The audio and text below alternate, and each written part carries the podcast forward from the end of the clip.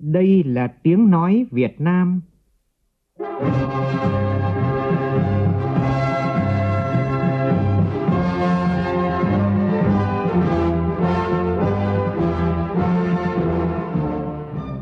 là tiếng nói Việt Nam, phát thanh từ Hà Nội, thủ đô nước Cộng hòa xã hội chủ nghĩa Việt Nam.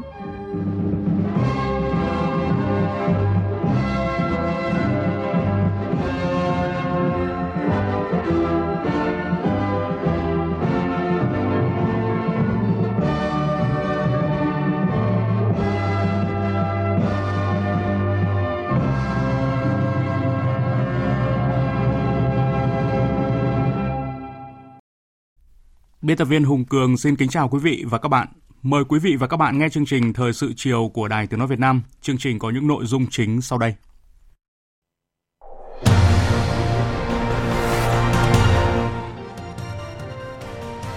Hôm nay, Đại hội đại biểu toàn quốc lần thứ 13 làm việc cả ngày về công tác nhân sự, nghe báo cáo về tổng hợp danh sách ứng cử, đề cử.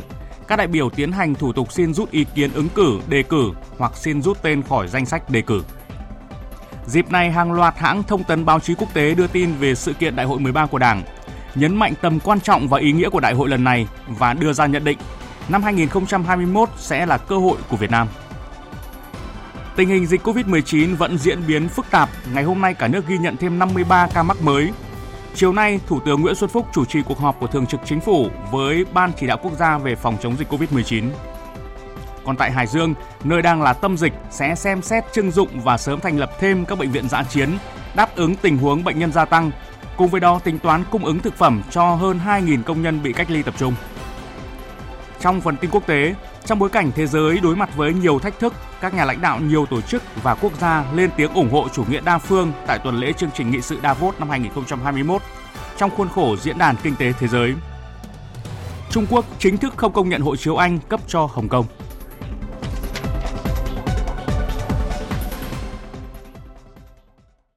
Bây giờ là nội dung chi tiết. Đại hội đại biểu toàn quốc lần thứ 13 của Đảng, niềm tin và khát vọng.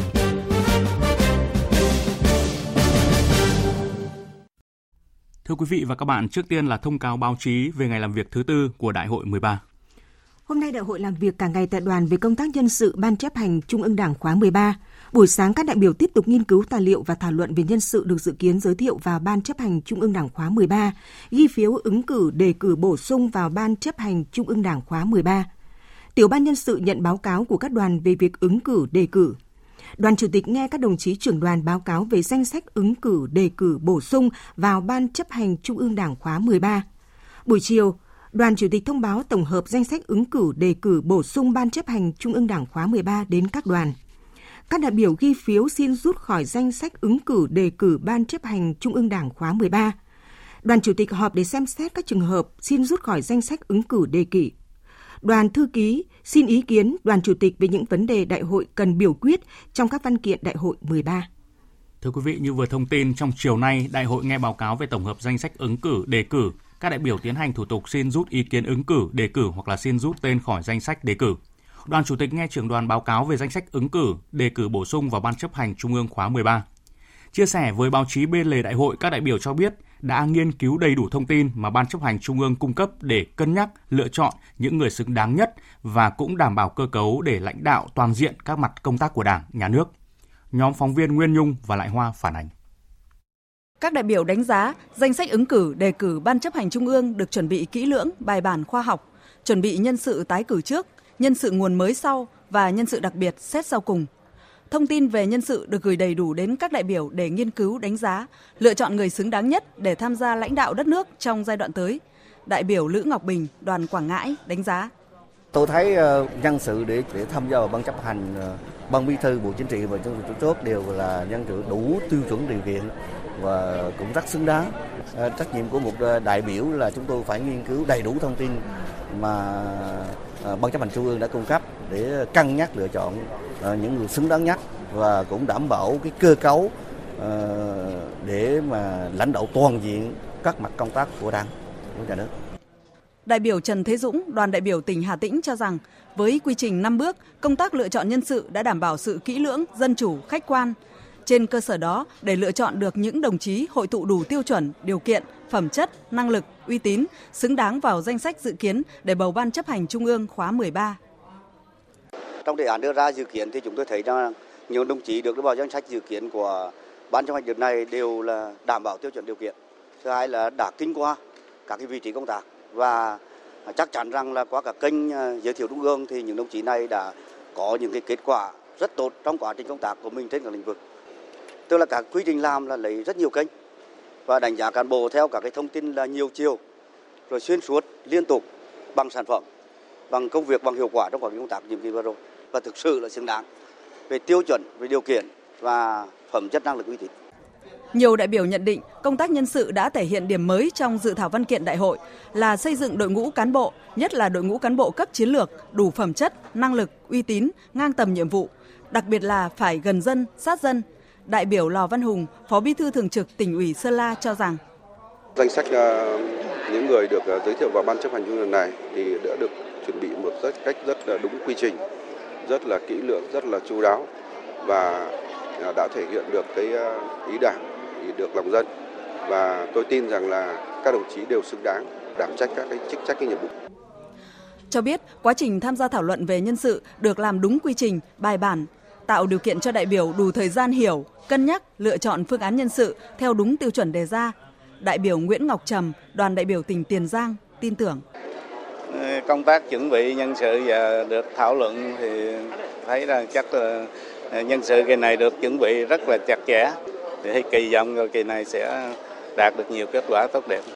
Ý thức rõ trách nhiệm cao cả của vai trò đại biểu, đại biểu Đỗ Thị Hương, đoàn đại biểu tỉnh Hà Giang cho biết sẽ nghiên cứu kỹ tài liệu về nhân sự và nghiên cứu kỹ quy trình tiêu chuẩn để góp phần sáng suốt lựa chọn ra ban chấp hành Trung ương khóa 13 có đức, có tài, lãnh đạo đưa đất nước phát triển phồn vinh. Các à, nhân sự được giới thiệu à, có sự ờ, chuẩn bị rất là chu đáo, công phu, kỹ lưỡng và rất là khách quan, dân chủ, kỳ cương. À, với trách nhiệm là một đại biểu dự ờ, đại hội thì tôi sẽ ờ, cố gắng phát huy tinh thần trách nhiệm, nghiên cứu kỹ tài liệu cũng như là đối chiếu với các tiêu chuẩn cơ cấu và quy chế ờ, bầu cử tại đại hội để lựa chọn sáng suốt lựa chọn ra đại biểu đủ đức đủ tài vào ờ, ban chấp hành ờ, Đảng khóa 13. Thưa quý vị, Đại hội đại biểu toàn quốc lần thứ 13 của Đảng Cộng sản Việt Nam đã thảo luận về những định hướng, mục tiêu chiến lược để đưa đất nước tiếp tục phát triển nhanh và bền vững trong giai đoạn tới. Để làm được điều này thì việc thu hút và phát triển nguồn nhân lực chất lượng cao về khoa học và công nghệ quan tâm tập hợp đội ngũ trí thức người Việt ở trong nước và nước ngoài là nội dung được đề cập trong văn kiện. Đặc biệt là việc phát triển đảng cũng đang được thực hiện ở nước ngoài, tập trung vào các bạn trẻ du học cũng như là thế hệ thứ hai, thứ ba người Việt trẻ yêu đất nước. Và về nội dung này, tiến sĩ Võ Trung Âu, Chủ tịch Hội sinh viên Việt Nam tại Hungary, chia sẻ qua cuộc trao đổi với phóng viên Đài Tiếng Nói Việt Nam. Mời quý vị cùng nghe. À, xin chào tiến sĩ Võ Trung Âu. Thưa anh, là một người Việt trẻ ở nước ngoài thường xuyên gắn bó với quê hương qua nhiều hoạt động, anh có suy nghĩ gì về sự kiện quan trọng đang diễn ra, đó là đại hội lần thứ 13 của Đảng Cộng sản Việt Nam? Là một người Việt ờ, ở nước ngoài tôi ờ, cũng rất rất là quan tâm ờ, vì tôi cũng chính tôi cũng là một đảng viên. Như vậy thì tôi cũng rất là quan tâm theo dõi đại hội đảng để có thêm kiến thức, có thêm sự hiểu biết và cũng như là định hướng của đảng trong thời gian tới. Ờ, những định hướng của đảng cũng là cái định hướng đất nước phát triển à, cũng như là định hướng 2045 sắp tới. Thì đó là cái mà chúng tôi rất là mong mỏi là một đội ngũ mới có đại sự sáng tạo nhiệt huyết và dẫn dắt đất nước để đi đến cái sự thành công mạnh mẽ hơn nữa. Đấy, qua cái thời kỳ à, covid thì tôi thấy cái sự lãnh đạo của đảng rất là sát thực và đi à, rất là gần gũi cũng như là mang lại cái tiếng thành công vang dội trên cương trường à, thế giới. Từ đó có Việt Nam là được tôn vinh rất là nhiều từ đấy chúng tôi là một người Việt Nam thì rất là tự hào. Anh có đánh giá như thế nào về vai trò của Đảng Cộng sản Việt Nam trong việc dẫn dắt và chỉ đạo cũng như định hướng để đất nước thành công trong phát triển kinh tế, nhất là khi dịch bệnh xu hướng lan rộng trên toàn cầu? Về kinh tế thì thực chất ra thì ờ, ở nước ngoài thì ờ, cái cộng đồng phát triển riêng biệt và chúng tôi là có quan tâm về kinh tế là cái cuộc sống của mọi người dân có được cải thiện hay không, có ờ, phát triển được GDP đầu người có tăng trưởng hay không và cái cơ hội để người Việt nước ngoài có thể đầu tư về Việt Nam được hay không thì đấy là cái chúng tôi quan tâm hơn. Thực chất ra để mà đánh giá chung thì rất là khó. Chúng tôi chỉ quan tâm được là với cái cái nền dân chủ hiện tại với sự ờ, lãnh đạo của, của đảng và khống chế covid mọi thứ thì chúng tôi thấy được là một cái điểm sáng và chúng tôi có thể đầu tư về Việt Nam. Tại vì là thứ nhất là qua thời gian qua tôi thấy là thị trường bất động sản ở châu Âu thì nó cực kỳ uh, khó khăn và nó rất rất là nhiều. Tuy nhiên ở Việt Nam thì nó vẫn cái ở mức độ chập chững và phát triển lên chứ không có chiều hướng đi xuống cái đấy thì thấy được là cái sự phát uh, nền kinh tế của Việt Nam là khá vững chắc và vừa rồi thì GDP là hầu như là cộng một hai phần trăm như vậy thì nó cũng đã vượt qua rất là nhiều nước và trong top ờ, các nước dẫn đầu hiện nay. Theo anh, kết quả của đại hội có ảnh hưởng như thế nào đối với mỗi người dân, trong đó có một bộ phận là những người trẻ? Với cá nhân tôi thì uh, tôi kỳ vọng đại hội uh, sẽ tìm ra được những người thực sự là tài giỏi và có sự uh, Ờ, dám mạnh dạn ờ, làm việc và dấn thân, cũng như là ờ, những chính sách mới của đảng sẽ giúp những thế hệ trẻ có cái nhiều sự lựa chọn hơn trong cái con đường sự nghiệp. Và họ cũng sẽ dám đứng lên có những tiếng gốc những tiếng nói của mình để mà bảo vệ quê hương đất nước, cũng như là tranh đấu để mà đất nước quân minh và xã hội sẽ càng vững vững hơn với thực chất thì cái mục tiêu mà đảng đưa ra đấy là những mục tiêu uh, trung hạn không phải ngắn hạn. Như vậy thì trung hạn thì để mà đánh giá về cái với cái sự phát triển hiện tại Việt Nam thì tôi tin tưởng hoàn toàn tin tưởng là Việt Nam chúng ta sẽ đạt được những cái, cái chỉ tiêu đặt ra như vậy. Và nền kinh tế của chúng ta Việt Nam hiện nay là đang được uh, các nguồn vốn nước ngoài đầu tư rất là nhiều vì cái sự ổn định và an toàn trong cái thể chính trị. Do đó cái đó là một cái điểm mà mà tôi nghĩ là với những cái đường, đường lối của đảng đặt ra thì nó sẽ uh, hoàn toàn có thể làm được. Xin cảm ơn tiến sĩ Võ Trung Âu về cuộc trao đổi này ạ. Quý vị và các bạn vừa nghe nội dung cuộc phỏng vấn tiến sĩ Võ Trung Âu, Chủ tịch Hội Sinh viên Việt Nam tại Hungary về việc thu hút và phát triển nguồn nhân lực chất lượng cao về khoa học công nghệ, quan tâm tập trung, tập hợp đội ngũ trí thức người Việt ở trong nước và nước ngoài. Chương trình tiếp tục với phần tin liên quan đến những sự kiện diễn ra ngày hôm nay tại Đại hội 13 của Đảng. Thưa quý vị, trước diễn biến phức tạp của dịch COVID-19 và sự lây lan nhanh của chủng virus mới, từ chiều tối qua cho đến ngày hôm nay tại Trung tâm Hội nghị Quốc gia Hà Nội, Ban tổ chức Đại hội 13 của Đảng đã tiến hành xét nghiệm COVID-19 cho đội ngũ cán bộ, nhân viên phục vụ và toàn bộ phóng viên tham gia tuyên truyền tại đại hội. Bên hành lang đại hội, nhiều đại biểu cũng chia sẻ về các biện pháp mà địa phương đang triển khai để phòng chống dịch. Nhóm phóng viên Nguyên Nhung và Văn Hải phản ánh.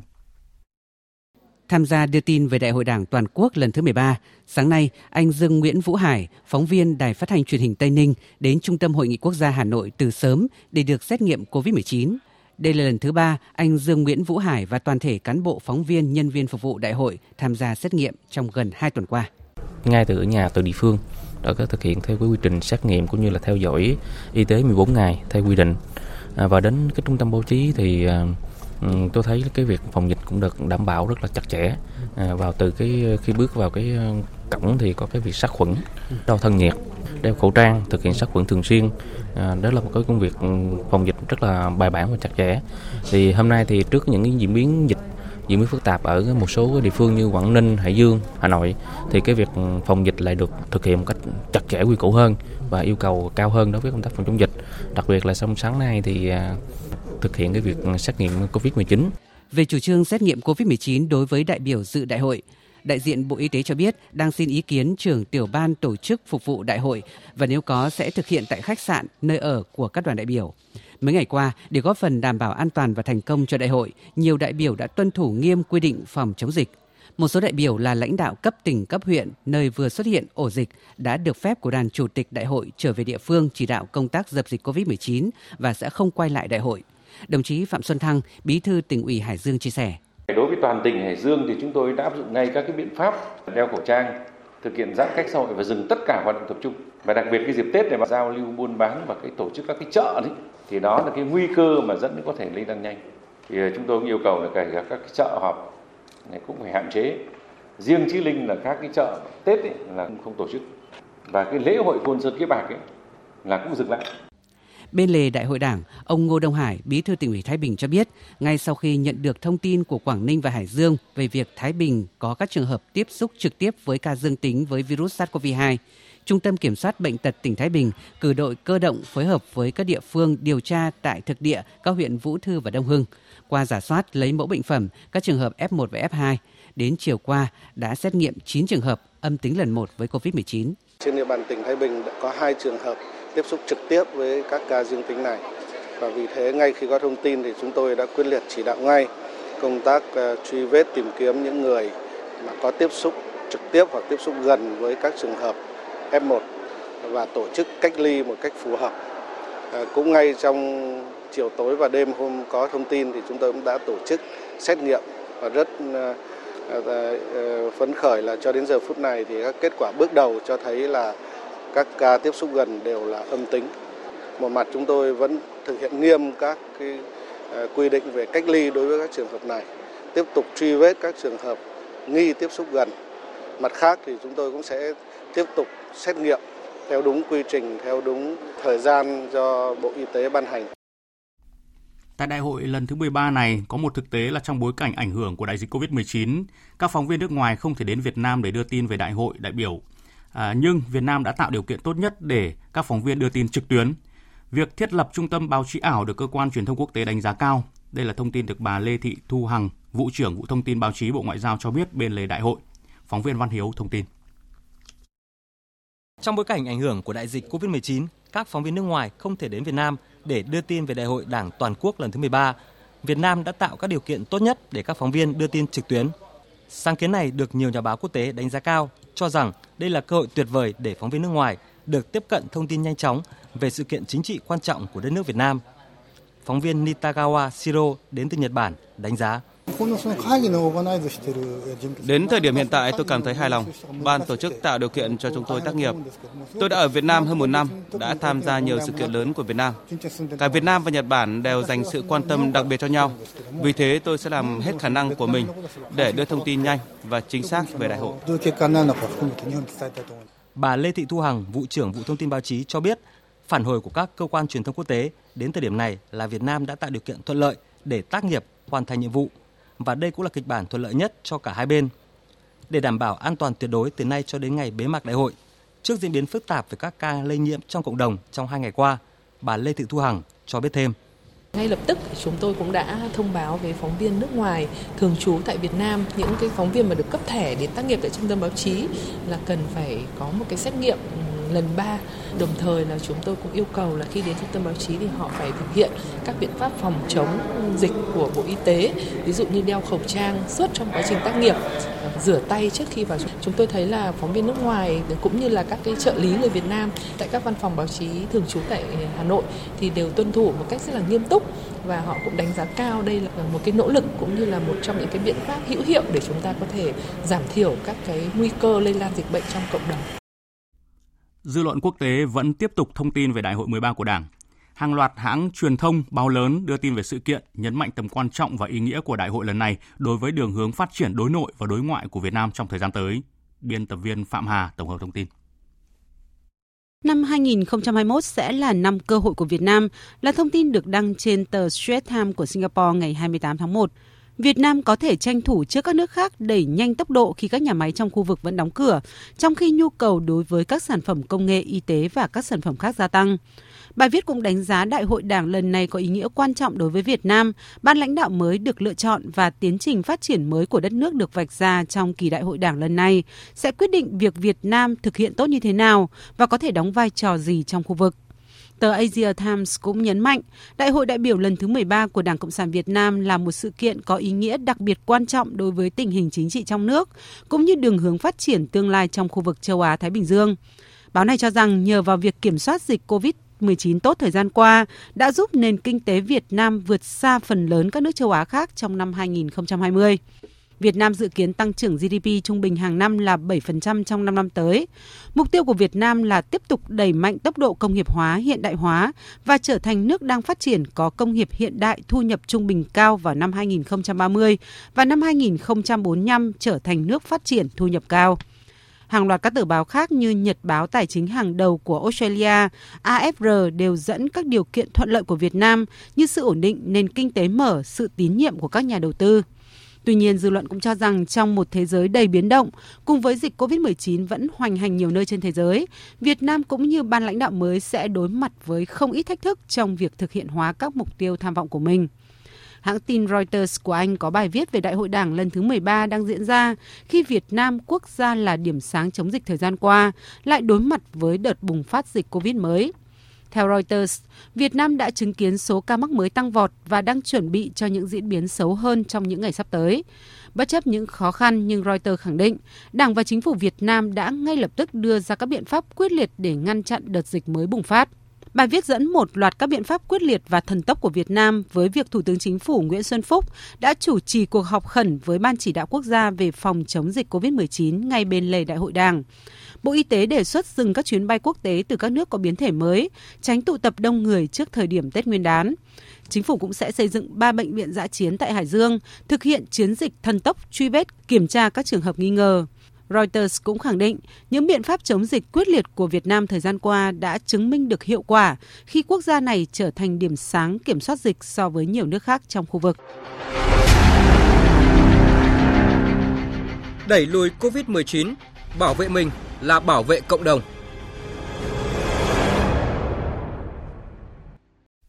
Thưa quý vị và các bạn, về diễn biến dịch COVID-19, hiện tâm dịch Chí Linh, Hải Dương đã cơ bản được khoanh vùng, bước đầu chặn được lây lan ra bên ngoài. Thông tin được đưa ra tại phiên họp của Thường trực Chính phủ với các bộ ngành và địa phương về kết quả bước đầu thực hiện chỉ thị 05 vừa mới được ban hành ngày hôm qua, phòng chống dịch COVID-19 trong tình hình mới. Phiên họp diễn ra ngay tại Trung tâm Hội nghị Quốc gia Mỹ Đình, nơi đang diễn ra Đại hội toàn quốc lần thứ 13. Thủ tướng Nguyễn Xuân Phúc chủ trì phiên họp và nhóm phóng viên Thanh Trường Văn Hải đang có mặt tại cuộc họp sẽ thông tin trực tiếp. Xin mời nhóm phóng viên ạ. Vâng, kính chào quý vị thính giả. Mở đầu phiên họp, Thủ tướng Nguyễn Xuân Phúc biểu dương sự vào cuộc đồng bộ quyết liệt của các bộ ngành và địa phương, chủ lực là Bộ Y tế, rồi tỉnh Hải Dương, Quảng Ninh trong chỉ đạo điều hành và tiến hành các công tác khoanh vùng dập dịch trong suốt hai ngày qua. Nhiều đồng chí cả ở trung ương và cơ, cơ sở họp bàn cũng như là chỉ đạo điều hành công tác chống dịch suốt ngày đêm. Thủ tướng cũng yêu cầu các thành viên chính phủ cùng Bộ Y tế và các địa phương báo cáo thêm những giải pháp mới để mà thực hiện quyết liệt đồng bộ, thần tốc hơn nữa À, để mà ngăn chặn dịch hiệu quả nhất. Tiếp đó báo cáo tại cuộc họp về diễn biến ở vùng tâm dịch Chí Linh Hải Dương, điểm nóng của cả nước hiện nay. Bộ trưởng Bộ Y tế Nguyễn Thanh Long thông tin tích cực là đến nay đã khoanh được tâm dịch Covid ở đây với trọng tâm là nhà máy Payun ở khu công nghiệp Cộng Hòa và các xã lân cận. À, việc xác định đúng tâm dịch là nhà máy Payun ngay từ đầu là yếu tố cực kỳ quan trọng để mà ngăn chặn sự lây lan. Bước đầu nhận định vùng dịch đang được kiểm soát và khống chế. Toàn bộ vùng dịch đang được phong tỏa khoanh vùng, đặc biệt là những khu vực nguy hiểm, tức là nơi mà có nhiều ca nhiễm, đó là các xã Cộng Hòa, Hoàng Tiến, Lê Lợi, Văn Đức, Bắc An, Sao Đỏ. Công tác lấy mẫu lần 2 với cả nghìn công nhân uh, và các xã lân cận cũng đang được tiến hành để mà sàng lọc tiếp nữa. Còn về công tác điều trị thì hiện hai bệnh viện giã chiến cũng đã được thiết lập ở Trung tâm Y tế huyện Chí Linh và Bệnh viện Kỹ thuật ờ, Y tế Hải Dương với tổng số giường hiện là khoảng 300 giường và khi cần có thể nâng lên tới hơn 600 giường chỉ trong vòng chưa đầy 24 giờ qua. Toàn bộ ca nhiễm bệnh đã được tập trung về đây để mà điều trị và đến nay thông tin tích cực là sức khỏe cơ bản ổn định. Còn ở Quảng Ninh thì tình hình có vẻ dễ thở hơn khi mà hiện tại mới phát hiện hơn chục ca nhiễm và sức khỏe cũng đang ổn định, chưa có diễn biến bất thường. Tất cả trường hợp mắc đều liên quan tới sân bay Vân Đồn mà không có ở vùng khác. Công tác truy vết khoanh vùng những nơi bệnh nhân xuất hiện đã được tiến hành đồng bộ và khá triệt để. Trong đó đã phong tỏa xã Bình Dương ở Vân Đồn sau khi ghi nhận 3 ca Covid trong cộng đồng. Bộ trưởng Y tế Nguyễn Thanh Long cho biết Bộ cùng hai địa phương đã điều động lớn nhân lực khoảng là 1.200 người làm chuyên môn để vừa điều trị vừa xét nghiệm diện rộng và khoanh vùng dập dịch. Thế còn về cái vấn đề xét nghiệm ấy, hiện nay Bộ đã điều xuống dưới Hải Dương ấy một cái lực lượng rất là lớn. Thế và Bộ cũng đã chỉ đạo và đồng thời phối hợp với Ủy ban dân tỉnh là thiết lập lên cái labo xét nghiệm ở đây, cái phòng xét nghiệm ở đây có thể đạt tới công suất khoảng 50.000 mẫu một ngày là chúng ta có thể xét nghiệm ở trên diện rất là rộng để chúng ta có thể phong tỏa cũng như là tiến hành những cái biện pháp về phòng chống dịch. À, cũng theo Bộ Y tế, một số ca bệnh khác ở Hà Nội, ở Bắc Ninh, Hải Phòng thì cơ bản liên quan tới vùng dịch Chí Linh Hải Dương. Hiện thì cuộc họp vẫn đang diễn ra và chúng tôi sẽ tiếp tục thông tin tới quý vị và các bạn khi có kết luận của Thủ tướng. Bây giờ xin trở lại phòng phát thanh trực tiếp ạ. Cảm ơn phóng viên Thanh Trường với thông tin tại phiên họp của Thường trực Chính phủ với các bộ ngành địa phương về kết quả bước đầu thực hiện chỉ thị 05. Thưa quý vị, cũng vào chiều nay thì Ban chỉ đạo quốc gia phòng chống dịch COVID-19 họp bàn về các giải pháp kiểm soát dịch bệnh trong cộng đồng. Điểm đáng chú ý là chúng ta đã triển khai được lượng lớn xét nghiệm tại Hải Dương và Quảng Ninh. Bước đầu đã xác định được tâm dịch để tập trung khoanh vùng, truy vết. Phóng viên Thúy Nga phản ánh. Trong hai ngày qua, tỉnh Hải Dương đã thực hiện xét nghiệm được gần 4.900 mẫu, tỉnh Quảng Ninh xét nghiệm được gần 10.000 mẫu. Đến ngày hôm nay phát hiện thêm 53 ca mắc mới, trong đó Hải Dương 47 ca, Quảng Ninh 3 ca, Hà Nội 2 ca và Bắc Ninh 1 ca. Như vậy, tính từ ngày 25 tháng 1 đến nay đã ghi nhận 149 trường hợp mắc tại 5 tỉnh, thành phố, gồm Hải Dương, Quảng Ninh, Hà Nội, Bắc Ninh và Hải Phòng. Nhận định về diễn biến của dịch bệnh, ông Bùi Thế Duy, Thứ trưởng Bộ Khoa học và Công nghệ, trưởng nhóm truy vết nhận định, dịch có thể xuất hiện tại công ty Poun từ ngày 10, 11 tháng 1 rồi lây lan ra ngoài, trải qua 3 chu kỳ với hơn 100 ca mắc. Việc quan trọng hiện nay là truy vết khoanh vùng các ca F1 càng sớm càng tốt, bởi chỉ chậm 2 ngày là chúng ta không theo kịp tốc độ lây lan của dịch bệnh. Bên cạnh đó, sự chủ quan trong giám sát sức khỏe là nguyên nhân khiến dịch bệnh lan rộng. Một trong những cái mà lý do mà để nhiễm ra nhiều mà không phát hiện. Thì ví dụ như trong cái xưởng cắt đấy là từ ngày 17 đến 22 ấy, là có đến 2 phần 3 số lượng công nhân là bị ho sốt. Và có những công viên phải nghỉ việc vì ho sốt. Tuy nhiên là đều tự đi mua thuốc và đều tự đi khám chữa. Đấy thì đấy là phân tích. Ta thấy cái lý do là là vào cái khoảng này và chúng ta rất bị chủ quan. Không có nghĩ đến cái lý do kia và chính cái lý do này chính là cũng là một cái đề xuất mà trong tất cả các khu làm việc các nhà máy hiện nay phải siết chặt lại cái theo dõi những người mà có biểu hiện ho sốt trong cái đợt này. Tại cuộc họp, lãnh đạo Sở Y tế tỉnh Hải Dương cho biết, tính đến 12 giờ trưa nay, Hải Dương đã ghi nhận 130 trường hợp mắc, trong đó có 126 trường hợp liên quan đến công ty Poun và 4 trường hợp tại Trung tâm Y tế huyện Chí Linh. Từ những diễn biến của dịch bệnh, Ban chỉ đạo đánh giá các trường hợp mắc tại Hải Dương chủ yếu tập trung tại công ty Poun, chưa ghi nhận trường hợp mắc mới tại cộng đồng khu vực Chí Linh. Các trường hợp mắc tại các tỉnh khác như Hà Nội, Bắc Ninh, Hải Phòng đều có liên quan tới ổ dịch tại Hải Dương. Tại Quảng Ninh, các trường hợp mắc chỉ liên quan tới ổ dịch tại Vân Đồn. Phó Thủ tướng Vũ Đức Đam nhận định, chúng ta đưa ra mốc phấn đấu 10 ngày kiểm soát dịch bệnh, còn 8 ngày phía trước để giữ lời hứa với nhân dân. Vì vậy, tinh thần là tiếp tục tranh thủ từng giờ từng phút tăng tốc. Phó Thủ tướng hoan nghênh tỉnh Quảng Ninh đã tự chủ thực hiện được lượng lớn xét nghiệm và đã xét nghiệm được tới F3. Với Hải Dương, công tác xét nghiệm cũng đang được tăng tốc từng giờ. Điều quan trọng nhất là bước đầu đã xác định được điểm huyệt tại tâm dịch Hải Dương. Điều quan trọng nhất là ngày 27 từ chiều trưa ngày 27 suốt đêm ngày 27 thì chúng ta đã có những quyết định và hành động rất chuẩn xác và kịp thời. Và nhờ vậy, cho nên là kịch bản đến bây giờ diễn ra cơ bản là theo hướng là cái kịch bản tích cực nhất.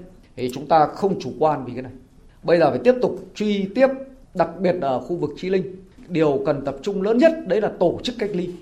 Chúng ta đừng quên là tất cả những người đã lấy mẫu xét nghiệm ngày hôm nay là âm tính không có nghĩa là đã an toàn vì hoàn toàn có thể bị nhiễm rồi nhưng mà xét nghiệm nó chưa đến mức phát hiện và vì vậy nhất định phải tập trung cho câu chuyện cách ly Ngày hôm nay, Bộ Y tế tiếp tục điều động các chuyên gia xét nghiệm của Bệnh viện Bạch Mai, Viện Vệ sinh Dịch tễ Trung ương, Trường Đại học Y tế Công cộng và Trường Đại học Y Hà Nội tới Hải Dương hỗ trợ xét nghiệm diện rộng. Các thành viên ban chỉ đạo cũng lưu ý các doanh nghiệp cần quan tâm cho kiểm tra xét nghiệm ngay khi công nhân có những biểu hiện ho sốt tại nơi làm việc, không được phép chủ quan khiến dịch bệnh lây lan rộng. Thưa quý vị, cập nhật công tác chống dịch ở tỉnh Hải Dương. Tỉnh Hải Dương sẽ xem xét trưng dụng và sớm thành lập thêm các bệnh viện giã chiến đáp ứng tình huống bệnh nhân gia tăng. Cùng với đó là tính toán cung ứng thực phẩm cho số công nhân bị cách ly tập trung. Và phóng viên Trường Giang hiện đang có mặt tại Hải Dương sẽ thông tin trực tiếp. Xin mời chị Trường Giang ạ. Vâng, ờ, thưa quý thính giả, với ờ, tâm dịch của Hải Dương là công ty Poyun thì ờ, toàn bộ công ty đã bị phong tỏa với hơn 2.300 công nhân và trong số các lao động phải cách ly tại đây thì đa phần là phụ nữ nhiều phụ nữ đang mang thai hoặc có con nhỏ. Và bởi là do đặc thù của đây là công ty sản xuất và việc phong tỏa cũng tiến hành hết sức khẩn cấp, nên là các nhu yếu phẩm, chỗ ăn ở, ngủ nghỉ đều ờ, chưa được đảm bảo. Và trước tình trạng này thì ông Phạm Xuân Thăng, bí thư tỉnh ủy Hải Dương đã có yêu cầu phải làm việc với chủ doanh nghiệp, có phương án ờ, tiếp nhận công nhân vào cách ly nhưng mà không sử dụng lao động vào sản xuất và theo ghi nhận của tôi thì hiện tại thì các ờ, lực lượng chức năng vẫn đang tiếp nhận đồ dùng do người nhà hỗ trợ ở cổng khu công nghiệp, à, sau đó phân loại để cung cấp cho đội ngũ công nhân ở phía trong. Và thành phố Chí Linh thì cũng đã có phương án di chuyển các công nhân phải cách ly đến à, các khu cách ly y tế tập trung. À, hiện tại thì có thể đáp ứng được với quy mô là một à, khoảng 1.000 chỗ và đồng thời vừa vận động thuyết phục công nhân nhưng mà cũng phải dùng các biện pháp quyết liệt để đảm bảo phòng chống dịch tốt nhất. Và hiện tại thì tỉnh Hải Dương đang tập trung cao độ cho việc truy vết lấy mẫu xét nghiệm tại à, khu công nghiệp Cộng Hòa. Và với các khu công nghiệp khác thì à, trước mắt vừa sản xuất tại chỗ vừa phòng chống dịch à, đồng thời là đảm bảo các chế độ cho công nhân để họ yên tâm và bình tĩnh phối hợp với chính quyền.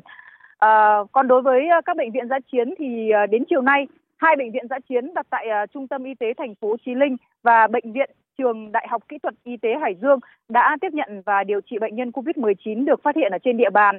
Và các bệnh viện này sẽ chịu trách nhiệm điều trị bệnh nhân mắc COVID-19 ở thể nhẹ, còn ờ, các bệnh nhân ở thể nặng thì có thể là sẽ chuyển lên tuyến trên.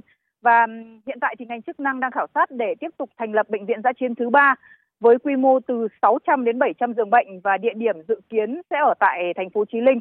Và Hải Dương cũng đang để ngỏ khả năng phải trưng dụng cả những cơ sở văn hóa thể thao để thành lập bệnh viện giã chiến à, đáp ứng ở mức cao nhất nhu cầu điều trị theo ờ, phương châm tại chỗ. Vâng, xin mời biên tập viên. Cảm ơn phóng viên Trường Giang. Chuyển sang Quảng Ninh. Trước những diễn biến phức tạp của dịch COVID-19, ông Nguyễn Xuân Ký, Bí thư tỉnh ủy Quảng Ninh, trưởng ban chỉ đạo phòng chống dịch bệnh COVID-19 cấp tỉnh đã chỉ đạo áp dụng biện pháp chống dịch cao nhất đối với xã Bình Dương, thị xã Đông Triều theo chỉ thị 15 và 16 của Thủ tướng Chính phủ và tùy vào mức độ nguy cơ đối với các xã Thủy An, Nguyễn Huệ, Việt Dân, An Sinh của thị xã để áp dụng kịp thời các biện pháp phong tỏa khi cần thiết. Phóng viên Vũ Miền, thường trú khu vực Đông Bắc phản ánh. Cho đến thời điểm này, thị xã Đông Triều đã có 8 trường hợp mắc COVID-19 được công bố là người dân thuộc 8 thôn của 4 xã An Sinh, Nguyễn Huệ, Bình Dương và Thủy An. Các trường hợp này hiện đang được cách ly tại thành phố Chí Linh, tỉnh Hải Dương. Riêng xã Bình Dương có 3 trường hợp. Để kiểm soát tình hình, Ủy ban Nhân dân tỉnh Quảng Ninh đã triển khai công điện áp dụng biện pháp phong tỏa đối với xã Bình Dương để khoanh vùng dập dịch – Ông Nguyễn Văn Nhu, Chủ tịch Ủy ban nhân dân xã Bình Dương, thị xã Đông Triều, tỉnh Quảng Ninh mong muốn có thêm lực lượng tăng cường để tiến hành truy vết. Chúng tôi đang cần quan tâm nhất là cái tập trung cái lực lượng của y tế để truy vết nhanh, xét nghiệm đối với các trường hợp như vậy F2, F3, thế và thậm chí đến F4 là chúng tôi đang truy vết, đang tổng hợp kết quả được nhưng mà đến giờ cái lực lượng thì đã cũng đã có hỗ trợ nhưng mà cũng đang tiến độ rất chậm nên là, là cũng đang khó khăn nên cũng cần à, tăng cường thêm cái lực lượng của y tế giúp cho địa phương để xem lấy mẫu xét nghiệm truy vết nhanh.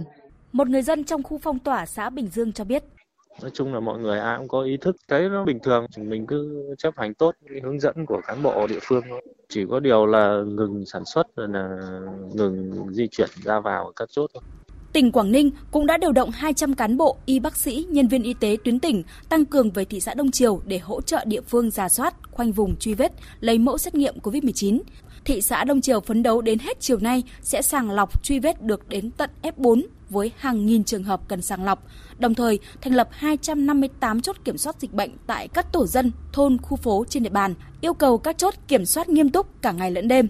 Thị xã Đông Triều đang tập trung công tác truy vết các đối tượng từ F1 đến F5 trên địa bàn thị xã liên quan đến các ca bệnh COVID-19 được công bố. Đến nay, đã ra soát được trên 4.600 trường hợp từ F1 đến F5.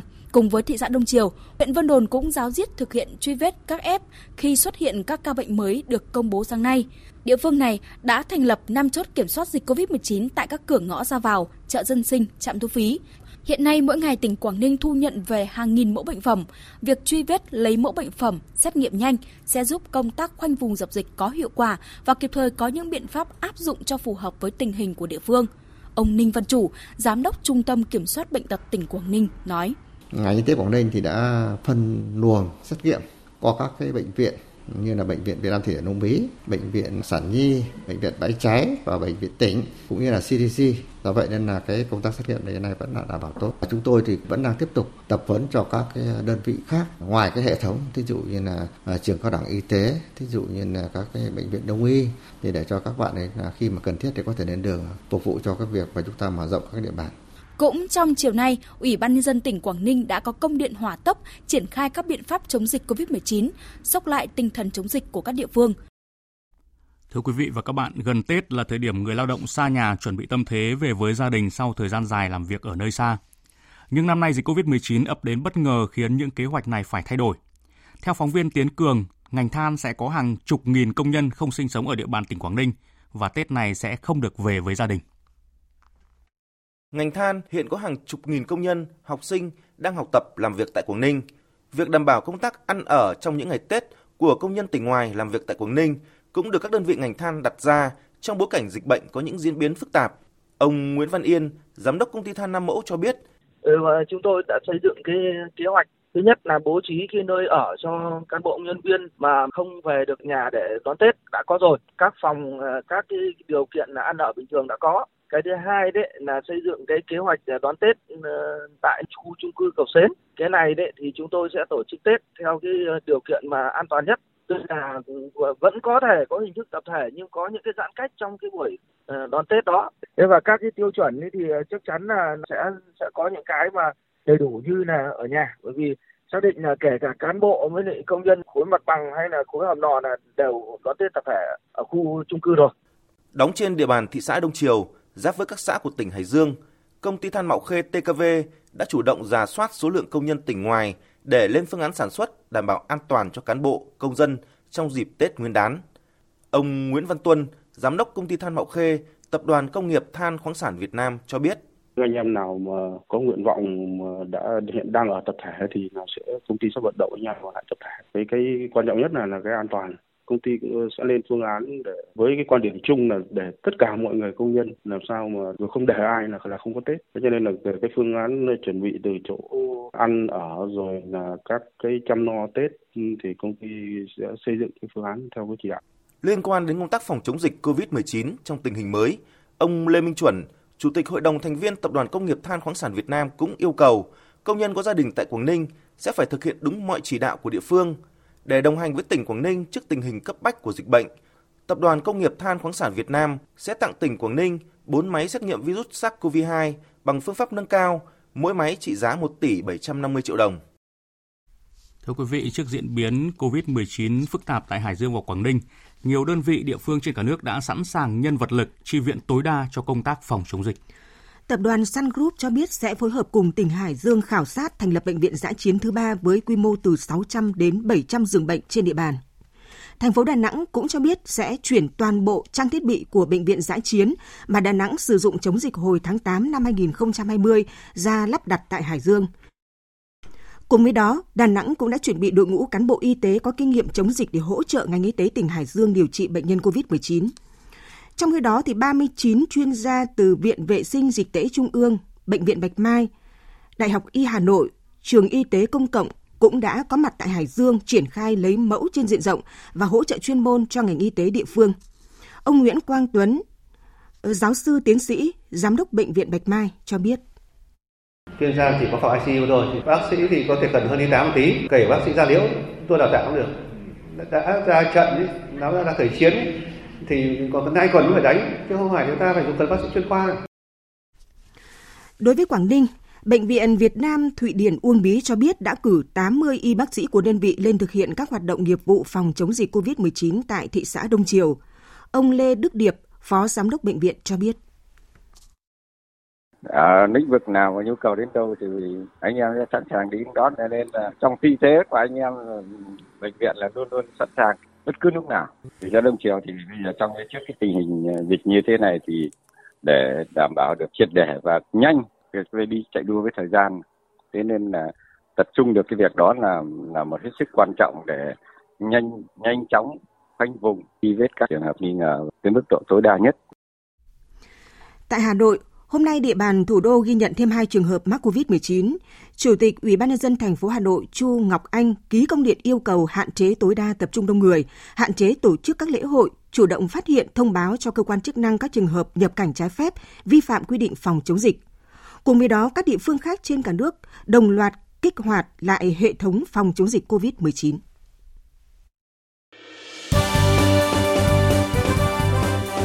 Thời sự tiếng nói Việt Nam Thông tin nhanh, bình luận sâu, tương tác đa chiều.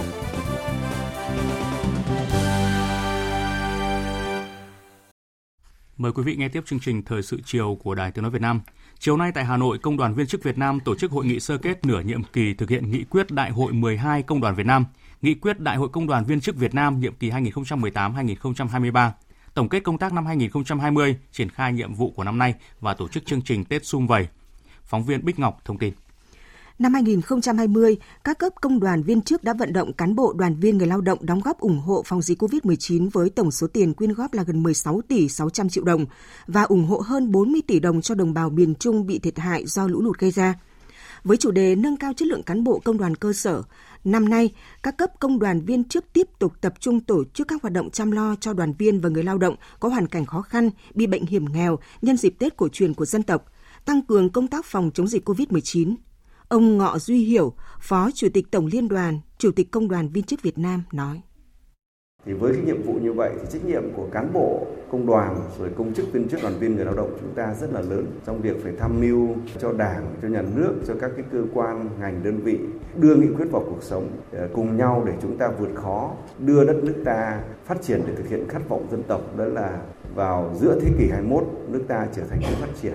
Đây là một cái mục tiêu hết sức lớn và với một cái tinh thần nhìn lại để chúng ta đi tới đấy Sáng nay tại Hà Nội, Cục Tin học hóa Bộ Thông tin và Truyền thông phối hợp với Phòng Thương mại và Công nghiệp Việt Nam tổ chức lễ khởi động chương trình hỗ trợ doanh nghiệp nhỏ và vừa chuyển đổi số.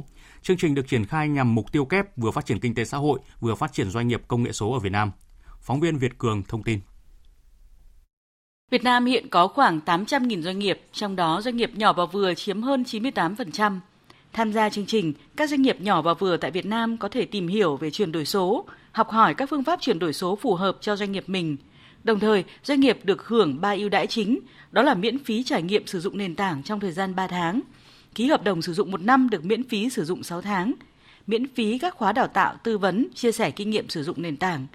Ông Ngô Xuân Hòa, Giám đốc Công nghệ Tập đoàn Truyền thông Internet Novaon cho biết. Đối với các doanh nghiệp vừa và nhỏ, chúng tôi cung cấp những giải pháp mà um, chuyển đổi số mà toàn diện bao gồm những giải pháp như là quản trị khách hàng, những hệ thống quản trị nhân sự nội bộ như là HRM, những hệ thống uh, quản trị và quảng cáo Smartech.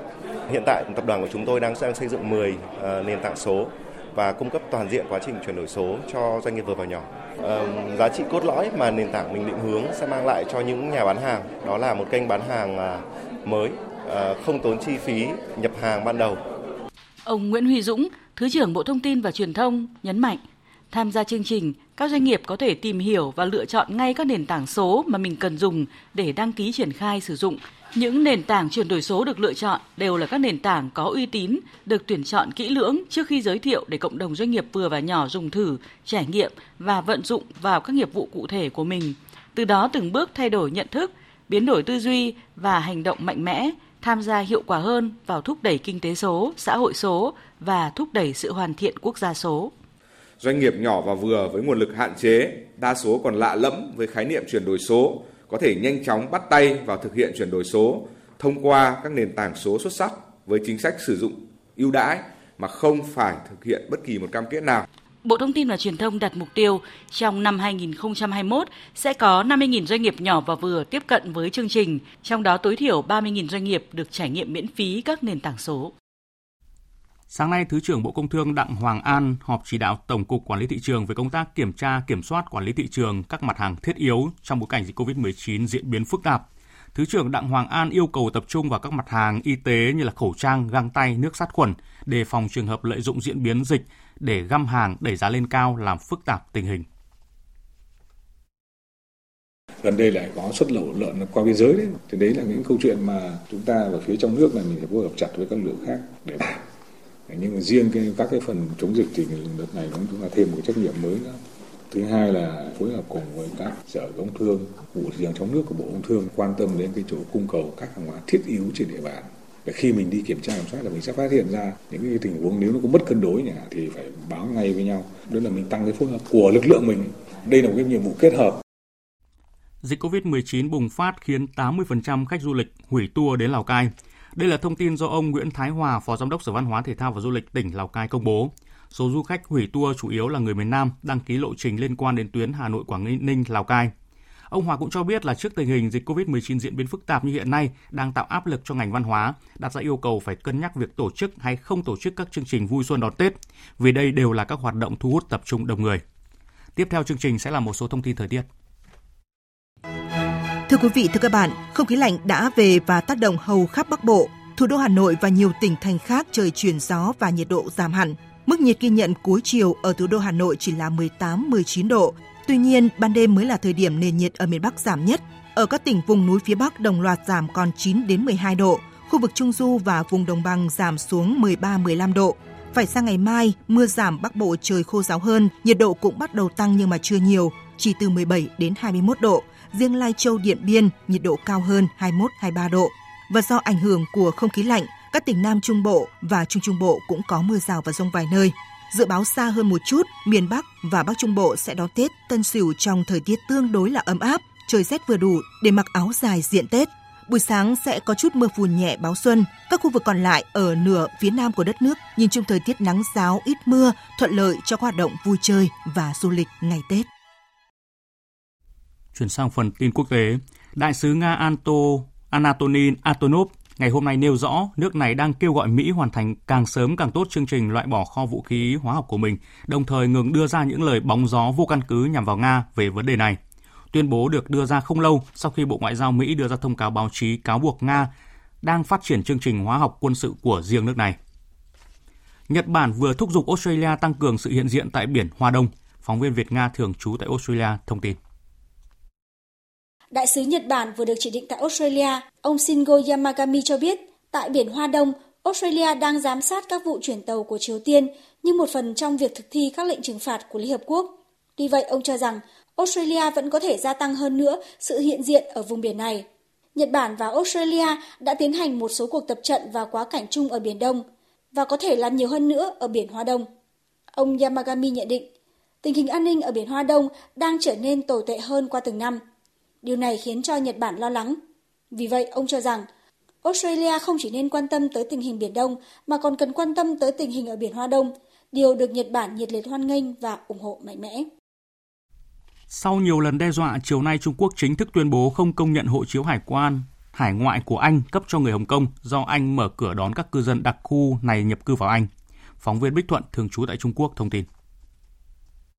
Tuyên bố trên được người phát ngôn Bộ Ngoại giao Trung Quốc Triệu Lập Kiên công bố sau khi chính sách thị thực và hộ chiếu hải ngoại, gọi tắt là BNO mới của Anh, chính thức có hiệu lực từ ngày 31 tháng 1. Bắc Kinh cho rằng London bất chấp sự thật về việc Hồng Kông đã được trao trả cho Trung Quốc 24 năm, cũng như lập trường nghiêm khắc của phía Trung Quốc, công khai vi phạm cam kết, cố tình thực thi chính sách dành riêng cho công dân Hồng Kông có hộ chiếu BNO tới Anh định cư và xin nhập quốc tịch. Ông Triệu Lập Kiên nhấn mạnh, Trung Quốc hết sức phẫn nộ và kiên quyết phản đối việc làm này của Anh. Từ ngày 31 tháng 1, Trung Quốc sẽ không thừa nhận cái gọi là hộ chiếu BNO là giấy tờ đi lại và chứng minh thân nhân, đồng thời bảo lưu quyền thực thi các biện pháp tiếp theo. Trong khi đó, hộ chiếu BNO được xem là cánh cửa để người Hồng Kông sang Anh định cư và xin nhập quốc tịch Anh dễ dàng hơn. Theo số liệu của phía Anh, hiện có khoảng 2,9 triệu người Hồng Kông và 2,3 triệu người thân của họ có đủ điều kiện nộp hồ sơ để xin cấp thị thực theo hộ chiếu hải ngoại BNO, thậm chí định cư tại Anh. Về dịch COVID-19 trên thế giới, đến nay tổng số ca mắc COVID-19 trên toàn cầu đã vượt mốc 102 triệu và khiến hơn 2 triệu 200 nghìn người thiệt mạng. Quốc gia chịu ảnh hưởng nghiêm trọng nhất vẫn là Mỹ với gần 444.000 ca tử vong trong tổng số hơn 26 triệu ca nhiễm, tiếp đó là Ấn Độ và Brazil. Xét theo khu vực châu Âu vẫn đang là tâm dịch của thế giới với gần 33 triệu người mắc, trong đó hơn 720.000 ca tử vong. Cùng với sự lan rộng của biến thể mới của SARS-CoV-2 có nguồn gốc từ Anh, biến thể mới có nguồn gốc từ Nam Phi đến nay cũng đã lan ra hơn 30 nước và vùng lãnh thổ, trong đó có châu Phi, lục địa nghèo nhất thế giới hiện nay. Tổng hợp của Hồng Nhung. Biến thể mới có nguồn gốc từ Nam Phi hiện đã được phát hiện thêm tại ít nhất 4 quốc gia trong khu vực châu Phi, bao gồm Botswana, Ghana, Kenya và Zambia. Tổ chức Y tế Thế giới cảnh báo biến thể mới của virus SARS-CoV-2 hiện đang lây lan tại châu Phi, có thể khiến làn sóng dịch thứ hai tại đây kéo dài, kéo theo nguy cơ làm tê liệt hệ thống y tế vốn đã mong manh tại châu lục 1,3 tỷ dân này. Kể từ khi dịch bắt đầu bùng phát gần một năm trước đến nay, châu Phi chỉ mới tiến hành xét nghiệm cho khoảng 30 triệu người. Đây được xem là tỷ lệ xét nghiệm trên dân số thấp nhất trên thế giới. Liên minh châu Phi đang đặt mục tiêu tiêm phòng cho 60% người dân châu Phi trong năm 2021-2022. Hiện một số quốc gia châu Phi như Maroc, Ai Cập và Guinea đã bắt đầu tiêm vaccine cho người dân. Trong khi đó, nhóm chuyên gia của Tổ chức Y tế Thế giới vừa hoàn tất thời gian cách ly kéo dài 2 tuần để bắt đầu điều tra về nguồn gốc của virus SARS-CoV-2 gây ra dịch bệnh COVID-19 tại thành phố Vũ Hán của Trung Quốc, nơi được cho là ổ dịch đầu tiên bùng phát trên toàn cầu. Trong ngày hôm nay, nhóm chuyên gia này có các cuộc gặp với các nhà khoa học Trung Quốc lên kế hoạch để thăm các phòng thí nghiệm, chợ và bệnh viện tại Vũ Hán. Nhóm sẽ có thể dành thêm 2 tuần ở tại Trung Quốc. Hiện vẫn chưa rõ thời gian địa điểm cụ thể cũng như cách thức các chuyên gia tiến hành điều tra. Song nhiều khả năng nhóm chuyên gia của Tổ chức Y tế Thế giới sẽ đến làm việc tại khu chợ hải sản Hoa Nam ở Vũ Hán, nơi đầu tiên phát hiện virus SARS-CoV-2 và Viện Virus học Vũ Hán. Nhóm công tác của Tổ chức Y tế Thế giới lần này gồm các chuyên gia đầu ngành đến từ nhiều nước trên thế giới. Chuyển sang thông tin tại Diễn đàn Kinh tế Thế giới Davos năm 2021, triển vọng phục hồi kinh tế toàn cầu vẫn chưa có gì chắc chắn bất chấp các gói cứu trợ hàng nghìn tỷ đô la Mỹ trên toàn thế giới. Đây là nhận định được nhiều lãnh đạo thế giới và chuyên gia kinh tế đưa ra trong năm ngày họp. Tổng hợp của biên tập viên Phạm Hà. Quỹ tiền tệ quốc tế dự báo tăng trưởng kinh tế toàn cầu năm 2021 đạt 5,5% nhờ các gói kích thích của các nền kinh tế lớn và khả năng kiểm soát đại dịch COVID-19 giúp khôi phục hoạt động kinh tế. Tuy nhiên, Quỹ tiền tệ quốc tế cũng cảnh báo triển vọng này đang đe dọa bởi sự không chắc chắn. Nhóm các nền kinh tế phát triển và mới nổi hàng đầu thế giới được kỳ vọng sẽ tiếp tục hoãn thời gian trả nợ cho các nước nghèo nhất, dự kiến sẽ tới hạn vào tháng 6 tới. Tổng thư ký Liên Hợp Quốc Antonio Guterres nhấn mạnh.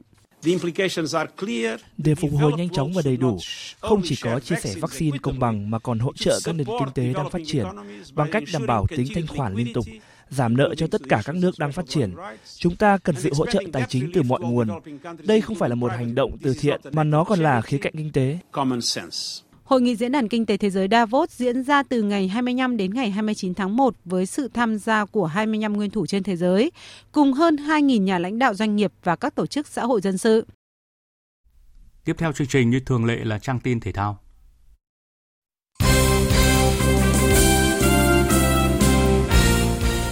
Thưa quý vị và các bạn, vượt từ Quảng Ninh trở về từ tuần trước nên toàn bộ các thành viên của câu lạc bộ SHB Đà Nẵng đã phải tiến hành xét nghiệm COVID-19 vào tối qua 28 tháng 1. Kết quả xét nghiệm sớm được công bố và rất may mắn, tất cả các thành viên của đội đều âm tính. Chủ tịch câu lạc bộ SHB Đà Nẵng, ông Bùi Xuân Hòa xác nhận. Toàn đội âm tính ờ, hết, trăm trăm bất tập nữa, nên sát tết mới về. Cũng trong tối qua, lãnh đạo thành phố Đà Nẵng chỉ đạo tạm hoãn việc tổ chức trận thi đấu tại vòng 3 V-League giữa đội bóng Sông Hàn với đội khách Hồng Lĩnh Hà Tĩnh, hoàn trả lại tiền vé hoặc người hâm mộ cũng có thể giữ lại vé để vào xem khi nào trận đấu được tổ chức trở lại.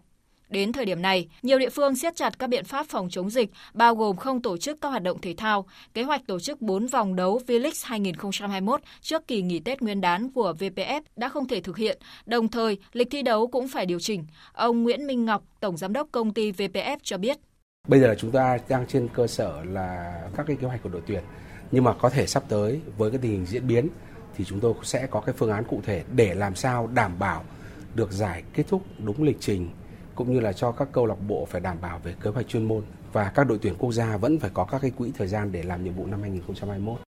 Để chuẩn bị cho giải bóng chuyền vô địch quốc gia 2021, hôm nay tại Hà Nội, Liên đoàn bóng chuyền Việt Nam tổ chức bốc thăm các bảng đấu của hai nội dung nam nữ. Năm nay, vòng một giải bóng chuyền vô địch quốc gia diễn ra từ ngày 17 đến ngày 21 tháng 3. Sau khi vòng 1 khép lại, hai tuyển bóng chuyền nam nữ vẫn tập trung theo lịch dự kiến hướng tới SEA Games 31 trên sân nhà. Với đội tuyển nam, khi thế đang lên rất cao cùng màn ra mắt của chuyên gia người Trung Quốc Lý Hoan Ninh và sự trẻ hóa chất đề về mặt lực lượng. Phụ công Phạm Thái Hưng, đội tuyển bóng chuyền nam quốc gia cho biết. Bọn em rất khí thế và tự tin để có thể hoàn thành cái mục tiêu huy chương vàng năm nay. Năm nay ờ, lực lượng đội tuyển bóng chuyền nam Việt Nam cũng thay máu rất là nhiều và cái lối đánh cũng sẽ rất là mới. Tôi tin là từ giờ đến cuối năm thì đội tuyển bóng chuyền Việt Nam sẽ trình làng một thế hệ mới và lối đánh mới khác biệt hoàn toàn so với trước đây.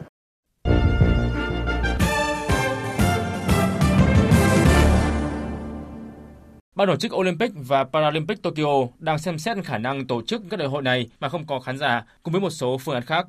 Ngày 28 tháng 1, ông Yoshiro Mori, trưởng ban tổ chức Olympic và Paralympic Tokyo đã có cuộc họp trực tuyến với Chủ tịch Ủy ban Olympic quốc tế Thomas Bach, trong đó hai bên thống nhất tổ chức cuộc họp vào tháng tới với sự tham gia của các quan chức cấp cao khác, trong đó có thống đốc Tokyo Yuriko Koike và Bộ trưởng phụ trách Olympic của Nhật Bản, ông Seiko Hashimoto. Cuộc họp sẽ xác định những gì đã làm được cho đến thời điểm này và chuyển sang giai đoạn tiếp theo. Mặc dù lên kế hoạch tổ chức ban đầu tại 12 quốc gia, đồng thời đã lùi thời hạn đến tận tháng 4 để các nước xác nhận việc đăng cai Euro 2021, nhưng trước những diễn biến phức tạp của dịch COVID-19, Liên đoàn bóng đá châu Âu UEFA đã phải tính đến phương án giảm số lượng địa điểm đăng cai. Theo Chủ tịch UEFA Alexander Seferin, Euro 2021 có khả năng diễn ra chỉ tại 4 quốc gia mà Anh sẽ đóng vai trò chủ chốt. Ba quốc gia khác là Bồ Đào Nha, Đức, Nga được xem xét khả năng đồng đăng cai. UEFA không tính khả năng việc tổ chức Euro 2021 chỉ ở một quốc gia như cách thức phần còn lại của Champions League mùa trước thi đấu tại Lisbon của Bồ Đào Nha. Liên đoàn thống kê và lịch sử bóng đá quốc tế mới đây đã công bố đội hình lý tưởng của thập kỷ giai đoạn 2011 đến 2020. Đó là một đội bóng trong mơ mà khi xếp thành sơ đồ 4-3-3, hàng tấn công có Messi, Lewandowski và Cristiano Ronaldo. Quốc gia có nhiều cầu thủ nhất là Đức với 3 người, trong khi Tây Ban Nha có 2 cùng Iniesta và Sergio Ramos. Người Brazil duy nhất có mặt là Marcelo, hậu vệ cánh trái của Real Madrid. Tuy nhiên, việc chọn đội hình lý tưởng vẫn thường gây ra tranh cãi. Lần này là việc Van Dijk được xếp trên bên cạnh Sergio Ramos. Dự báo thời tiết Phía Tây Bắc Bộ có mưa nhỏ vài nơi sáng sớm có sương mù, gió nhẹ trời rét, nhiệt độ từ 12 đến 23 độ. Phía Đông Bắc Bộ có mưa nhỏ vài nơi, sáng có sương mù, gió Đông Bắc cấp 2, cấp 3, trời rét, nhiệt độ từ 13 đến 22 độ. Các tỉnh từ Thanh Hóa đến Thừa Thiên Huế có mưa vài nơi, sáng sớm có sương mù, gió Bắc đến Tây Bắc cấp 2, cấp 3, trời rét, phía Nam đêm và sáng trời rét, nhiệt độ từ 15 đến 23 độ. Các tỉnh ven biển từ Đà Nẵng đến Bình Thuận, phía Bắc có mưa rào vài nơi, trưa chiều trời nắng, phía Nam đêm có mưa vài nơi, ngày nắng, gió Đông Bắc cấp 3, cấp 4, phía Bắc đêm và sáng trời lạnh, nhiệt độ từ 19 đến 29 độ. Tây Nguyên đêm có mưa rào vài nơi, ngày nắng, gió Đông Bắc đến Đông cấp 2, cấp 3, đêm và sáng trời rét, nhiệt độ từ 14 đến 27 độ. Nam Bộ đêm có mưa rào vài nơi, ngày nắng, gió Đông Bắc cấp 2, cấp 3, nhiệt độ từ 21 đến 33 độ. Khu vực Hà Nội có mưa nhỏ vài nơi, sáng sớm có sương mù, gió Đông Bắc cấp 2, cấp 3, trời rét, nhiệt độ từ 13 đến 22 độ. Dự báo thời tiết biển, Bắc và Nam Vịnh Bắc Bộ có mưa vài nơi, sáng sớm có sương mù, tầm nhìn xa trên 10 km, giảm xuống dưới 1 km trong sương mù, gió Đông Bắc đến Đông cấp 4, cấp 5. Vùng biển từ Quảng Trị đến Quảng Ngãi có mưa vài nơi, tầm nhìn xa trên 10 km, gió Đông Bắc cấp 5. Vùng biển từ Bình Định đến Ninh Thuận, Bình Thuận đến Cà Mau có mưa rào vài nơi, tầm nhìn xa trên 10 km, gió Đông Bắc cấp 6, có lúc cấp 7, giật cấp 8, biển động mạnh. Vùng biển từ Cà Mau đến Kiên Giang có mưa rào vài nơi, tầm nhìn xa trên 10 km, gió Đông Bắc đến Đông cấp 4, cấp 5. Khu vực Bắc, giữa Biển Đông và khu vực quần đảo Hoàng Sa thuộc thành phố Đà Nẵng có mưa vài nơi, tầm nhìn xa trên 10 km, gió Đông Bắc cấp 6, có lúc cấp 7, giật cấp 8, biển động mạnh. Khu vực Nam Biển Đông và khu vực quần đảo Trường Sa thuộc tỉnh Khánh Hòa có mưa rào và rải rác có rông, tầm nhìn xa trên 10 km, giảm xuống 4 đến 10 km trong mưa, gió Đông Bắc cấp 5, riêng phía Tây cấp 6, có lúc cấp 7, giật cấp 8, biển động mạnh. Vịnh Thái Lan có mưa rào và rông vài nơi, tầm nhìn xa trên 10 km, gió đông đến đông nam cấp 4.